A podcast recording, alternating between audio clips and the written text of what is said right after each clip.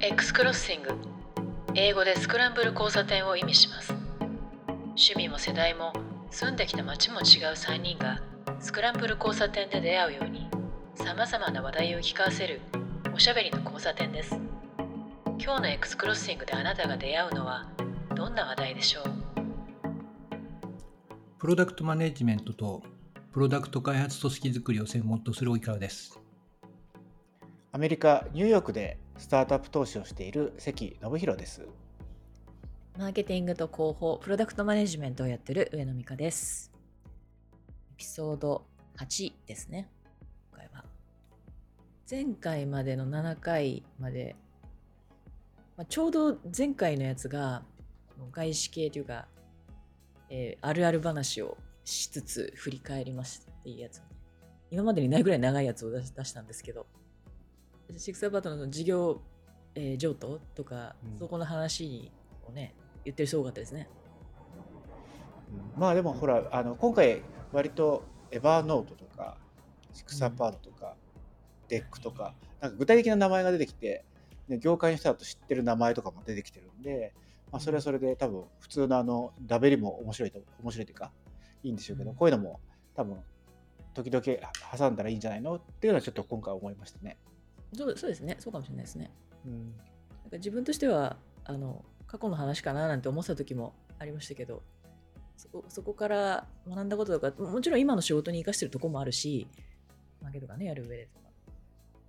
ああそういう自分の知見とかナレッジとかあの暗黙の常識になっているようなとことかって過去から学んだことだったりもするからそういうのもあいいのかなと思いました。でこれを聞いて面白いとかなんか聞いてみたいみたいなものがねあったら、ね、そういうのを少しずつ質問取り上げるみたいなこともしてもいいのかしらと 個人的には思う、うん。なんかちょっとだんだんラジオっぽくなってきましたけど なんかそういうこともちょっとあの今回リアクション見てて思いましたね。内部とかだったらねなんか質問をそこで見たりとかあの話とかできるかもしれないけど取り上げていけたらいいですね。今ちょうど電話がかかってきてこっちもうむちゃくちゃでい電話かかってくんであの日本に行って電話嫌いな人は本当にもう生生きられないんじゃないかと思うぐらい電話かかってくるんですけど今も大学から。前前から関さん言ってるじゃないですか。ニューヨークめちゃくちゃ電話が多いと。あそれ聞いてすごい意外だったんですけど。ありとあらゆるとこが多いんですか？うんい今はねその大学院の、えーと多分ね寄付をしろってやつだと思うんですけどあの番号、うん、番号でねそれも内容もあの在校生からかかってくるんですよ。で在校生が卒業生に近況を報告しながら、えー、とところであの学校に寄付してくれませんかっていう断りにくい作戦なんですけど要は在在校生が電話かかってきて先輩みたいな感じでかかってきてで今やってるんですけどでとにかくもうやっぱりあの大学にとって寄付があるかないかでできることが変わるからっていうことでもう本当にあの最初電話かかってきた時はなんかあのあれななんだろうなと思って話をずっと聞いてたら最後の方にちゃんと実はこれあの寄付をお願いしてるんですけどみたいな感じで。でそれ以来その番その番そその番号はもうそのあのちゃんと出るようにして出ないようにしてるんですけど。在校生って関さん知ら面識ない人です全くない人です。よですよね。だからもうあのない人ない人がもう先輩にあのかけてくる。で1回でもした人ってする確率が高いから1回でもするとすごいありとあらゆるってかかってくるんですよ。もちろん手紙を向くんですけど。うわだからこの前調べてこれや一応これやってる番号はこの番号です。大学を調べたらあったからその番号を全部登録して電話が鳴った瞬間にその寄付の電話ってその表示されるようにしてだから出ないようにしてるんですけどだからむちゃくちゃその正しい電話を取らないと折り返すとアンサリングマシンとかになってなんかもう1時間ぐらいつながったりたりするんで取らなきゃいけないんですよその例えば病院とかなんとかみたいなやつをねそのなんだけど下手なやつを取ってこうあの全然関係ないやつがハマったりするのも嫌だからもうとにかくかかってきそうなやつはなんか例えばメールとか来てあのフッターとかに電話番号書いてあってこの人電話かけてくる可能性あるなと思ったら片っ端からもうすぐアドレスブックに入れてで名前が出てきたやつは知ってる人ですと。もしくはなんかあのやばい取らないようにみたいな書いてあるやつがつけといてでそれ以外にかかってきた時は、まあ、局番見て大体この辺だからあのこんなとこからかけてくるやつはいないだろうっていう時は取らないとかもうなんかあのそういうそういう防衛策をすごい最近取ってますけどね。なんか日本ではもうすでにしなくていいような感じだと思うんですけど、えなんかその電話がかかってくるっていうのがすごい意外でメールとかデジタルとかそっちかなと思ったら意外にあるんですね。らあの、ね、日本がほらファックス文化だとかっつってあのファックス撤廃してこう世界標準みたいにしてたじゃないですか。ニューヨークはニューヨークはなんか日本とほぼ同レベルだったですね。もう今にこうあのセキュリティ上あのこの文章はメールに流さないでファックスで送ってくださいとかっていう全然そのセキュリティ上ではないんですけど、まあ、そういうのとかも普通に来るしでそれニューヨークだからなんですかね。なんかねニューヨークは特にそのペーパーワーク例えばあの教育とか医療とかっていうのはもうあのその現場にファックスがあってファックスであの個人情報はファックスでやり取りしましょうみたいななんかそういうその感じがある。で、えー、とメールとかだとこっちの人でメール返事しなかったり見なかったりする人も多いのでメールをするよりは電話でもうその場で聞いて確認するみたいななんかそういうのが多くてでアメリ逆にアメリカは全部まだこんな感じなのかなと思ってあのカリフォルニアの人に聞いたらいやその電話かかってこないよみたいな話になってやっぱこその西東とかでもその結構違うなっていうのはちょっと思いましたね。うん。だから電話ししない微妙な時にはテキストが来るんですよね。うん。でメールの時にはもうアージェントですよメールが来ないメールだとすぐにみみんな見てないっていう前提であんまりそのもちろんこうすぐに行ってなくてであのだからこの前もその投資先のあの CEO にちょっともう忙しいからメールとかスラックとか読めないんでで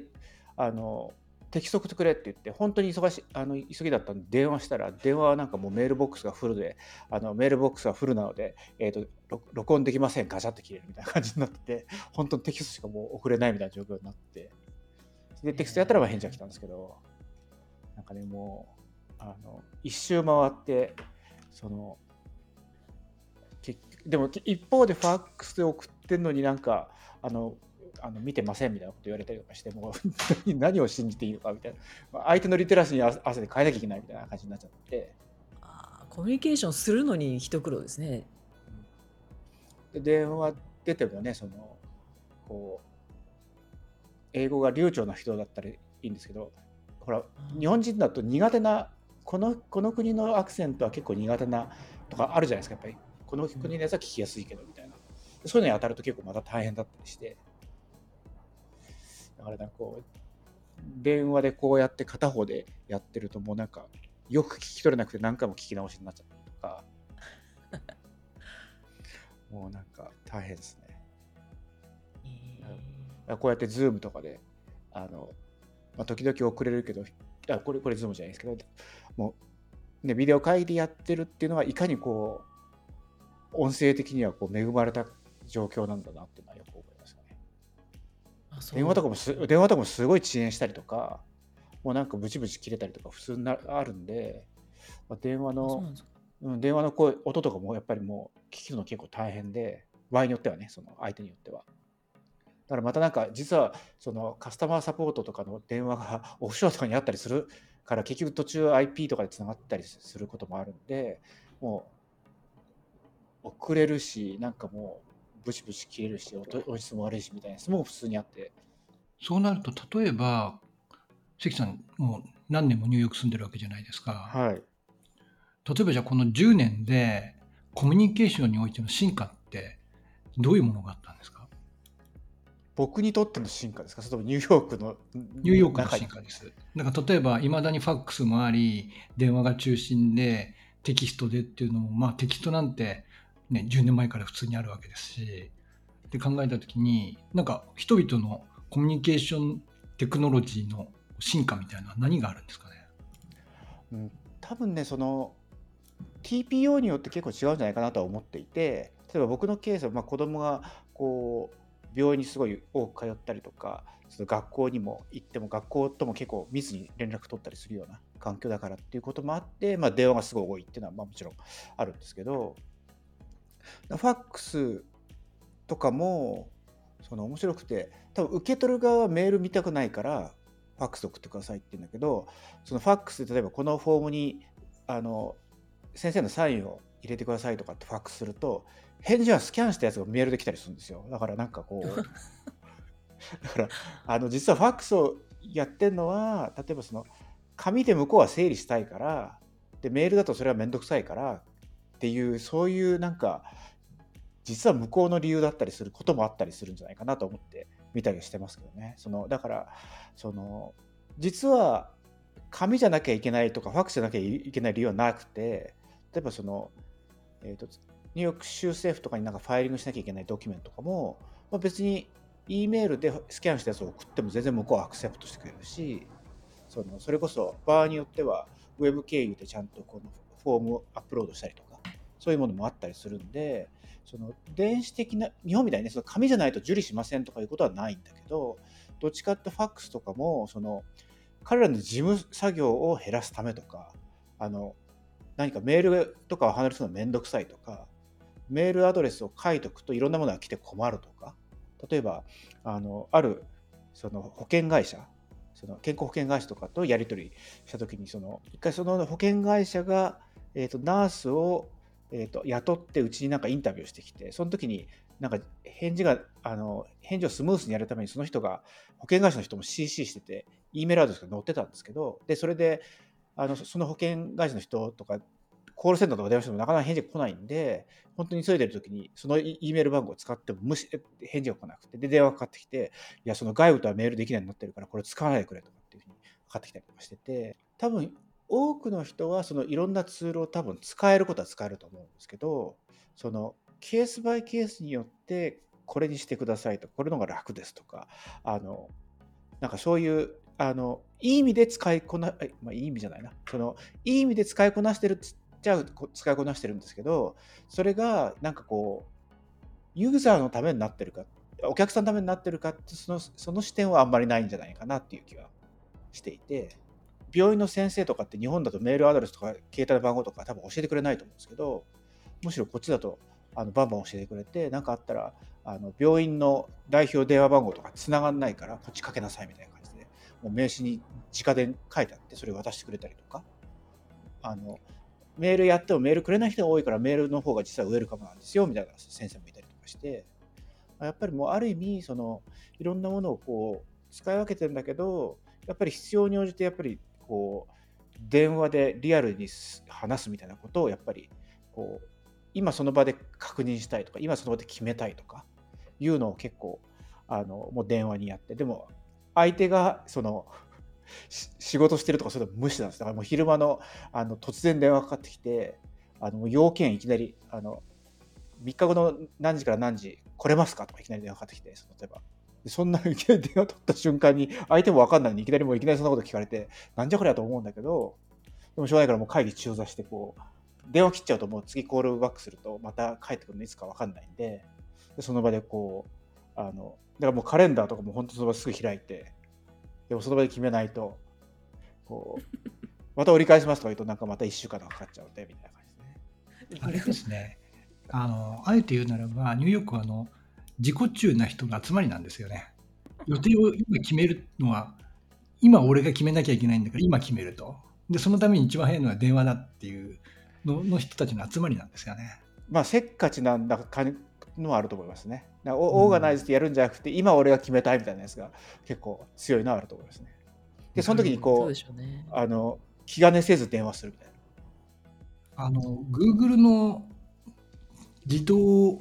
自動なんでしょうね。会話システムで Google デュプレックスってあるのはいはい、はい、ありますね。はい、してます。で、なんか日本には全然来てないけど、米国ではもう結構使われ始めてるって言って、あの、あれですよね。例えば美容院の予約だとか、病院の予約だとか、レストランの予約だとかっていうのを、それを、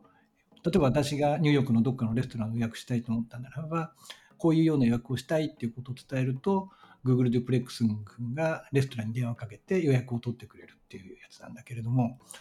なんか Google I.O. でそれデモされて、で、その後実際に使われてるって聞いて、まあ、便利だなと思いつつ、考えてみると、東京で必要になるかって言ったら、東京って結構もうオンラインで予約できるようになってるところも多くて、いや、あんまいらないなというふうに思ったんだけど、今のなんか関さんの話を聞くと、まあ、ニューヨークは電話で交渉しなきゃいけないとかっていうのはきっとあるんだろうから、確かに Google デュプレックスが必要なんだなっていうのすごい分かりましたね。あと IO の時のデモってなんかレストランにこのあの例えばなんなんとかの日にちゃんと営業してますかみたいな。なんかレストランのあ空き時間を聞いてましたね確かデモで。ででそれは確かにすごい助かっててあの他 Google のそのマップローカルとかを見て営業時間とかあると多分なんとかのあのかなりの確率でこれ正しいんだろうなっていうふうに思えるんですよ。要するに定期的に確認してるっていうふうに言っててでやっぱりそれがその他のやつだとそのお店の人が上げてるやつとかっていうふうになるとお店の人とかも忙しいで上げてなかったりとかしてなんか最終更新日2019年8月とか書いてあるとこれ本当にあったかどうか分かんないからむしろその Google マップスローカルのやつを見てあなんか知らないうちにあの営業時間変わってるとかあのこの期間はあの工事のためテンポラリークローズですとかっていう情報とかも載っててなんかすごいなと思って本当にあのオンラインで情報をアベラブルにするためにこう電話とか多分使ってそういう情報をあの自発的にクローリングしてんだなと思ってさすがクローリングあの一筋25年の会社だなと思ってすごいなと思いましたけどね。まああと実際電話かけてますよね。日本でもやっぱり Google マップスのローカル情報って、その2週間前に確認済みですとかってなってるのは、絶対ある店舗に実際確認取ってんだろうなと思って、そこやっぱ信頼にある情報を出すために結構ちゃんとやってますよね。レストラン情報とかカフェとかああいうのって最近ウェブサイトじゃなくてマップベースでっていうのは本当増えましたよね。あのここ1年ぐらいですかね。なんか情報を見るときに特に飲食とかこの地域で探したいとかってあるじゃないですか。だからマップを見てこの辺でとかこの自分が行くエリアでとかって見るのってすごい自然な流れだからマップに載ってるものが最新っていうのはすごいありがたくてで人が検索するのもあの新しいカフェを探すのもレストランを探すのもそれのマップ使うことが本当に増えてでそれがあの Google ビジネスのあらあるじゃないですかローカルのねサービス。あれでお店の人たちがそこに載せる。でそれで連絡が来るとかっていうのがなんかちゃんと確立しし始めてる気がすごいしてめちゃくちゃ便利だなと思います最近。あの地図の使い方が変わってきた感じがする。もう僕は地図はスターだらけですよだから。ちょっとあまりにスタースターだらけ？あ本当？だからあんまりこう画面とかを見せたくないぐらいスターついてますね。う ん要するにやっぱ行ったところとかを忘れないようにしようとか思うじゃないですか。でねここは行ったけど微妙だったとかっていうのもやっぱりこう、ね、どっかに置いとくといいのとそうやっぱり急な時にちょっとニューヨークに来たんですけど会食どうですかみたいな。時もねやっぱうん。昔は別にこうリスト持ってたんですけどもやっぱり今はうんうん。あのマップ見てあどの辺にホテルですかみたいな感じで。で近くのやつでパッと見てスターの位置を見てでチェックみたいな感じでね。割とできるようになりましたよね。確かにリスト作っていたりとか、なんか別にまとめサイトとかね、あったりとかでしたけど、最近は本当にローカルのち地図と脳内って大体こうあのリンクしているから、自分が思い起こすときもあのエリア、この辺みたいなとか想起するのも多いから、地図っていうのはすごく自然ですよね。でも一方でねやっぱだからこそチャット GPT みたいなやつを使ってるとあれ音声で言えたらすごい楽だよなとか思うじゃないですか。まさにそのえっ、とああさってのえっ、と何時ぐらいにどこどこでレストラン行きたいんだけどいいいい例えばメキシカンはありませんかっていうのに対してこう答えてくれるっていう。だからねただ一方であのやっぱりあの情報ってやり取りも全てそのチャットボットと僕らの間だけで終わってだからそのチャットボットがそれによってこういろいろラーニングしていく情報ってある意味クローズドインそそそこのそこにしかクローズドしかないからなんかだんだんそのそういうあの検索まあね今 Google とかもね検索結果パーソナライズされてますけどなんかよりそういうあの昔でいうエージェントみたいな AI みたいなやつっていうのが増えてくるとだんだんその情報とかがまた偏在化してって今と少しあの業界検索の仕方も変わるし業界マップも変わっていくのかなとかっていうふうに思っていて。AI は超パーソナライズされたものが欲しい。昔から思うんですけど。あの自分個人のことを全部学習してくれててあなたのパターンってこれでしょみたいなやつの あの本当にパーソナライズの AI が欲しいなっていつも思うんです。もうちょっと代わりに僕の代わりに今日このあの X クロッシング参加しといてみたいな。僕の子がいるといいみたいな。えコピーロボットそうそう。もうそういう世界に近づいてますよねでもね。コピーロボットって通用しないらしいですよ。本当？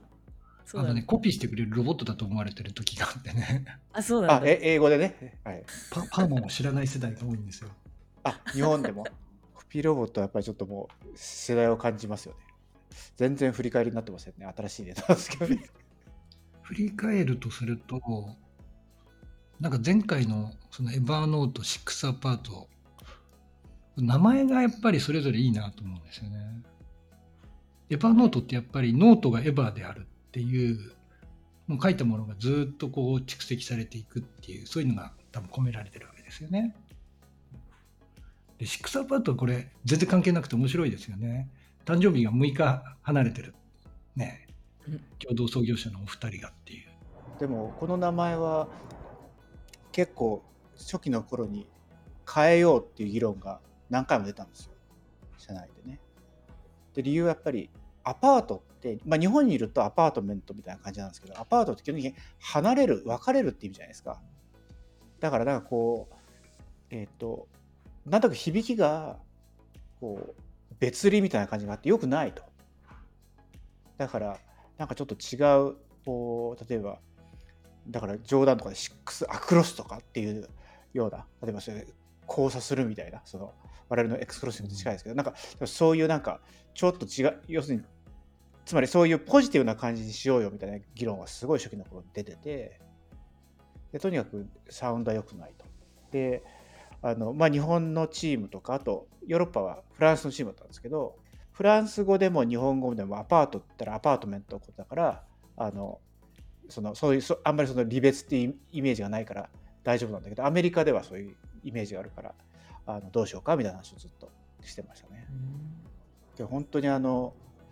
6日本だとね6アパートメント株式会社様とかっていう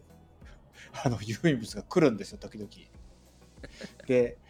あの6アパートかで株式会社ってわざわざ書いてるのはアパートメントじゃなくてアパート株株式会社ってアパートで終わるんですよっていう意味で書いてるのにかかってそういう時にかそういう相手に限ってあの丁寧にアパートメント株式会社っていうふうに書き直してきたりとかしてあの おもてなしなのかどうかよくわからないですけどちょっと余計なお世話ですみたいなそんな感じのやつがあって電話とかもかかってくるんですよ結構そういう。あの6アパートメント様ですかみたいな。ネイティブスピーカーとね日本人でそういうふうに違って感じるんだとかっていうのもやっぱりすごい思いましたよね。ただ一方でそのなんでこの名前なのってアメリカ人にすごい聞かれたんですね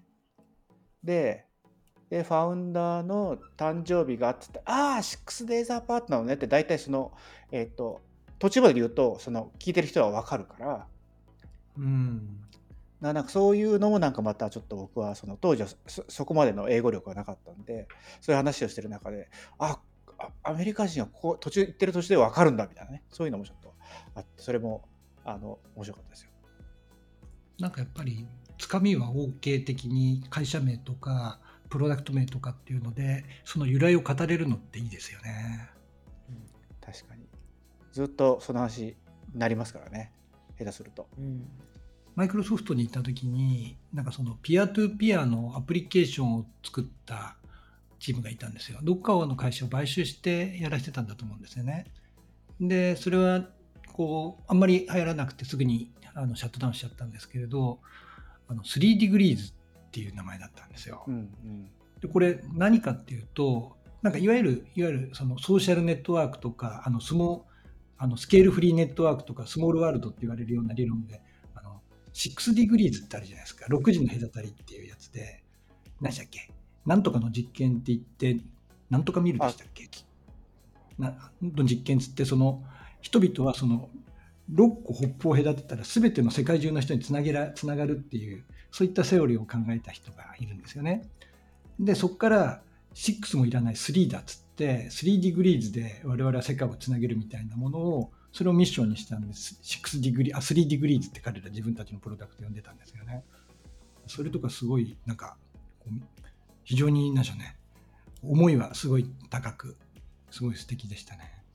6 Degrees of Separation はケビン・ベーコン数ってあのケビン・ベーコンと何時を離れたらつながるかっていうあのそういう話です確かこれでもなんか自分だけ考えたことあったんですけれど例えば自分でフェイクス Facebook とか LinkedIn とかでつながってる人をこう考えた時にそこからどの人にどのぐらいでいくかなと思ったらめちゃくちゃ有名人と一つつながってるだけで全然違うんですよね。そうスーパーハブのやつがいるんですよね。だから我々で言うとジョイさんみたいな人とか知ってるだけでほぼ全て世界中の人に多分つながるだろうなと。そうですね。これ6次の隔たりやった時に確かにオバマ大統領とって一回考えたことがあって確かにそのジョイ介してこうあ two hop 先だみたいなのとかありますよね。実験はあれだミルグラム実験だ1960年代だからかなり前なんですけどなんかミルグラム教授っていう人によってえー、とネブラスカ州オマハ州の住人160人を無作為に選び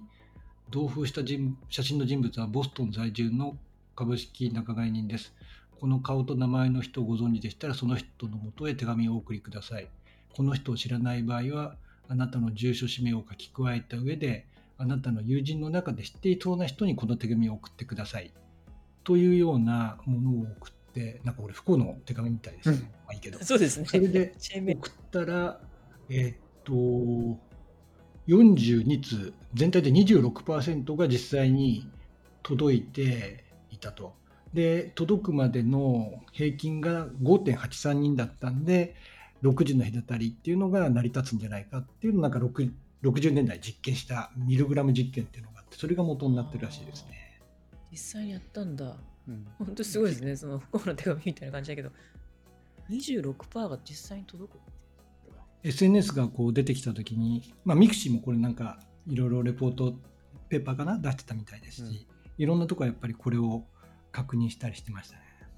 シックス・アパートの時にあのこのシックスアパああの6 degree of separation の6なんですかって結構聞かれましたね。ああこれと関係あるんですかって。うん、6っていうのはやっぱりまさにこれから来てんですねって結構言われることが多かったですね。 GREE とかはね、もともと degree から来てるんですよね。おお、そうなんですね。あ、そうなんですか、うん、あのミクシーと、ね、ほぼ同時期にスタートした。で、もともとは SNS だったんで。ねうん、ツイッターなんかはね、一番最初の名前の話でいくと、ツイートっていう単語が今今はツイートするっていうのって根付いてますけどツイートって何？とかってツイッターってどういう意味？みたいなことを聞かれることが結構あってあのツイートってこう鳥のさえずりみたいな意味で英語圏で使われているみたいでっていうのを必ず言ってたんですよね。で日本語訳をするときに何しよう何しようみたいな話をしててで結局あの当時はまだジャパンがなかったんでデジタルガレージの中のチームでツイッター投資とツイッターの日本語をやるっていうチームがあってそこのちっちゃいチームでやってたんですけどそのつぶやつぶやくっていうの役を考えた人がいて。でちょっと数年ですかねつぶやくつぶやくっていうので定着しましたけど今はツイートになりましたけどね。いやつぶやくってその人が言った時にいやちょっとつぶやくじゃなくてやっぱなんかさえずるにしてくださいって言ったって、ね、いや僕はさえずるにしたらどうですかってツイッターで、うん、あの直訴したことがあるんですけど。そうなんだ。へえなんかさえずりっていうのがなんかあんまりあのピーチクパーチクみたいな感じでイメージがあんま良くないみたいなことをちょっとあの言われましたけどね。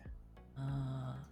なんかね、日本語にする時の難しさってローカライゼーションとかね難しさめちゃくちゃありますよね。ツイートもそうだしあのあの入力欄に最初なんで何でしたっけ ?What are you doing? でしたっけね？なんかこう入力欄に最初に書いてあるやつあるじゃないですか。それを今どうしてる？今何してる？みたいなこう略を当てていくんですけどそれも今とかって こう書くと書くときにね入力しようとしてるときにまだ全然そういうリアルタイムで自分の投稿するなんていうのがサービスがそんななかったから、今何してるかって聞かれてもみたいな、いろんな戸惑いはあったりとかして、それを使い始めて数ヶ月、ユーザーは慣れていくものなので、定着するまでにはちょっと時間かかったっていうのは。いやでも最初私何書けばいいか分かんなかったですよ。あやそうだ、そうなんだ。ツイッター？なんかやっぱこのいわゆるソーシャルネットワーク的なやつであのーあれだ最初は Google の OCAT を使ったんですよね。うんで OCAT とかって何もやることなくてただ自分の知り合いがどんどん可視化されていくのが面白かったんで、まあ、そんな感じで Twitter も使っていてあ面白いフォローしたりフォロワー増えたりでも一体何書きゃいいんだろうと思って最初もう全然分かんなかったんですよね。でとりあえず人が増えていけば面白いですよって言われたから、まあ、増えてってなんか今日どこ行ったとか一言二言書いてったらだんだんなんとなく面白みが分かってったけど多分最初あんなシンプルなやつでボンと渡されても人々は何していいか分かんないと思いますよね。そうですね、それまでになくて、え、今のこととか、なんかそれこそランチ食べてますとかね、ここの考えつきましたとか、ああ、そうですかみたいな感じではありますよね。一番最初見た時の戸惑いはありますよね。その前の、ツイッター出てくる、ちょっと前で、あの、チャットサービスめちゃめちゃあったじゃないですか。あの、マイクロソフトもあったし、ヤフー、えメッセンジャーみたいなことそうそうそうそう、ああいうやつもあったし、でそのステータス欄をガンガン変えて、あのみんなで、あこの人今こんなことやってんだってこう、ステータス欄を変えて遊んでるみたいなのがよくあって、ここれがサービスになったのかという感じで遊んでたんですけど、最初は確かに戸惑いますよね。でもあっという間にこうユーザー慣れて あの自分たちの独自の使い方を生み出していくっていう。リツイートとかもそうですもんね。結局ユーザーがうんね、そのやってるとか、あアットマークつけてメンションするとかっていうのもぜ全部あれユーザー初ですよね。うん、そうですよね。うん最初になんかあのあ RT とかリツイートとかなんかアルファベットで書いてなななんだこの文字はとか思ったらああ意思で出してんだってだからあれはもしかしたらそのさっき言ったテキスト文化ですよね。こっちだともしかしたら。結局ね、文字数もね、こっちのテキストで送れるようにっていう文字数に制限されてたわけでしょ、もともと。そう140字そう英語のテキストのやっぱりもともとね、ぶそういう文化があったところうん、っていうのに、をね、そのやっぱり訳語にしていくって難しいですよね。そうですね半角英数の140文字とその全角でも140字だったから日本語だと日本語とかダブルワイトのあの文字圏だと表現できることがめちゃくちゃ多かったんでだからなんかい書きやすかったとかねちょっとした短文とか言いやすいっていうのはありましたよね。そうなんか3セン日本語だと3センテンスぐらい書けるんだけど英語だと1センテンスしか書けませんとか。で確か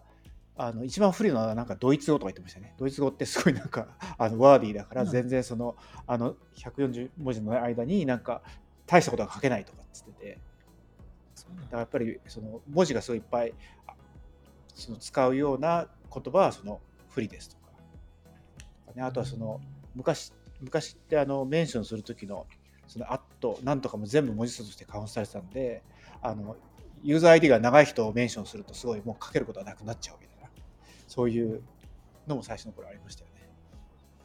ね。URL を短くするためになんかタイニー URL とか開発されたりとかね、ビットリーとかだからやっぱりそのああいうふうにオープンでいろんな人がいろんなことを考えてそれがすぐ実装されるっていうそのプラットフォームってやっぱり新しいものがどんどん生まれるそのインキュベーターみたいなところがあってやっぱりツイッターに関連したビジネスってすごいいっぱい最初の頃できて、ね、それで、ね、我々の知り合いの人も、ね、そのクライアントソフト作ってアプリ作ってとかってやってやっててやっぱりそういうビジネス圏がすごいできたのがすごいなっていうのと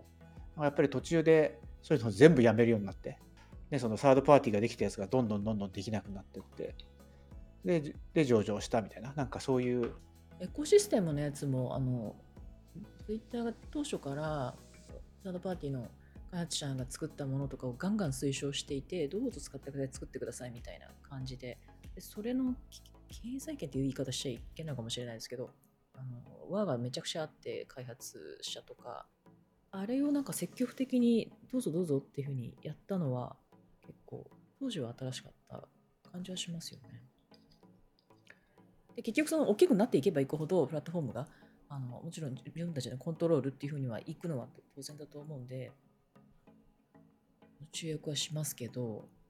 そのいろんな人たちとパートナーシップを組むことで自分たちのプラットフォームとかを大きくしていくでそこに人たちをどんどん巻き込んでいくっていうのは当時は正しかったかもしれないですね。ただやっぱりあれだと上場できないからやっぱり上場しなきゃいけないっていう時にもうそれをやめるための人も入ってきたし、ね、それでもう本当に全部一個ずつやめてったじゃないですか本当に。うん。そ外向きにあのデベロッパーが使えるような機能もどんどん削られていったしそのでそれこそツイッターとかを想起させるような名前のサービス名とかも全部あの使うなとかっていう感じでどんどん削れていったしやっぱりそういうのがあってまあそのなんとかって言っちゃよくないですけどそれでなんとかやっぱり上場するんだっていう、ね、ゴールがあってそれで上場してで CO あの時 CO か CO が辞めてねみたいな感じでやっぱりこう最初の頃のその、ね、楽しく